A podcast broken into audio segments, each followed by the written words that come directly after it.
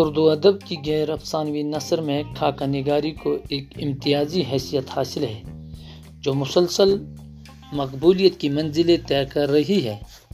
اس کا نگار خانہ صاحب فہم و فراست ادیبوں اور قلم کاروں سے روشن ہے۔ نہ صرف اردو ادب میں، بلکہ دنیائے ادب میں خاکہ تحریر کرنے والوں کی تعداد میں آئے روز اضافہ ہو رہا ہے۔ خاکہ کی صنف کو فروغ دینے میں مختلف علماء دین، مستند محققین و ناقدین، نامور فکشن نگار اور معتبر شعراء کرام کا خاصا اہم کردار رہا ہے۔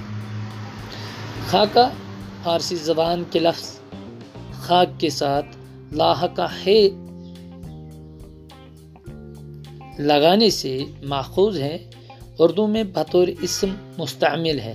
لغت کی رو سے خاکہ کے معنی وہ نقشہ جو صرف حدود کی لکیریں کھینچ کر بنایا جائے۔ یا تصویر بنانے کا کچا نقشہ، یا ڈھانچہ، یا چربہ، یا مسودہ، یا تحریر کا ذہنی پس منظر وغیرہ۔ انگریزی میں خاکہ کے لیے سکیچ یا پین پورٹریٹ یا آؤٹ لائن یا لٹریری سکیچ کی اصطلاحیں رائج ہیں۔ لفظ خاکہ کے ماخذ سے پتہ چلتا ہے کہ یہ لفظ خاک سے بنا ہے اور خاک کے ساتھ کچے پن کا رشتہ مستحکم ہے، جس طرح مٹی کا گھر، کچا گھر تسلیم کیا جاتا ہے، اسی طرح خاکہ کی صورت میں بنا نقشہ بھی کچا ہوتا ہے۔ یہی وجہ ہے کہ خاکہ کے ساتھ تصویر بنانے کا کچا نقشہ یا حدود کی لکیریں کھینچ کر بنایا نقشہ جیسے مفاہم استعمال ہوتے ہیں۔ اصطلاحی طور پر خاکہ وہ نثری صنف ہے جس میں کسی شخصیت کی منفرد پہلوؤں کو اختصاراً پیش کر کے اس کی چلتی پھرتی تصویر آنکھوں میں سمائی جاتی ہے اور ساتھ ہی ساتھ اس شخص کے افکار و خیالات بھی ابھر کر قارئین کے سامنے لائے جاتے ہیں۔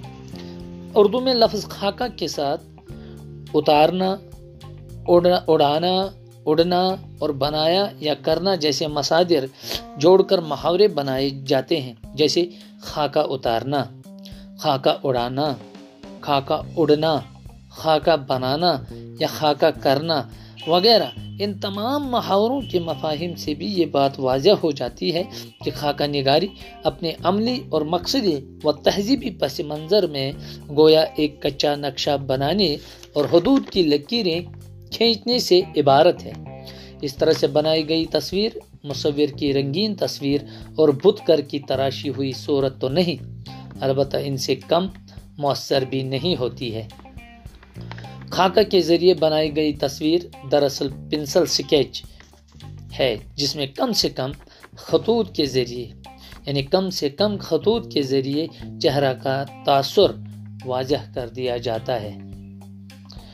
خاکہ کے تعلق سے کسی بھی تعریف کو جامع یا حرف آخر کی حیثیت حاصل نہیں ہے۔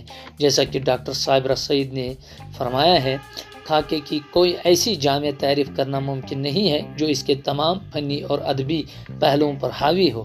البتہ اس کے بنیادی اصول اور اہم خط و خال کی نشاندہی کی جا سکتی ہے کہ خاکہ ایک صنف ادب ہے، اس کا سانچہ انشائیہ کا ہوتا ہے اور اس میں کسی شخصیت، چاہے وہ خیالی ہو یا حقیقی ہو کی زندگی، سیرت و صورت اور کارناموں کی جھلکیاں پیش کی جاتی ہیں اور وہ شخصیت کے ایک ایسے مطالعے کو پیش کرتا ہے جس سے پڑھنے والے کو جمالیاتی حز حاصل ہو۔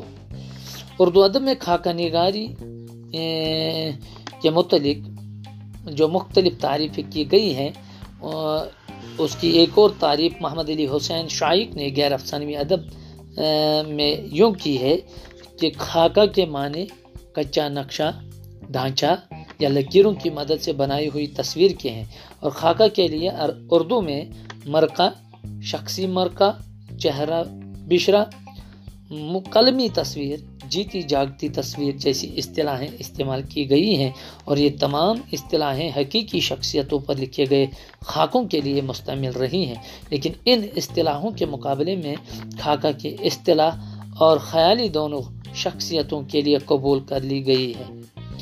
پروفیسر شنیف شمیم حنفی کے متعلق کے مطابق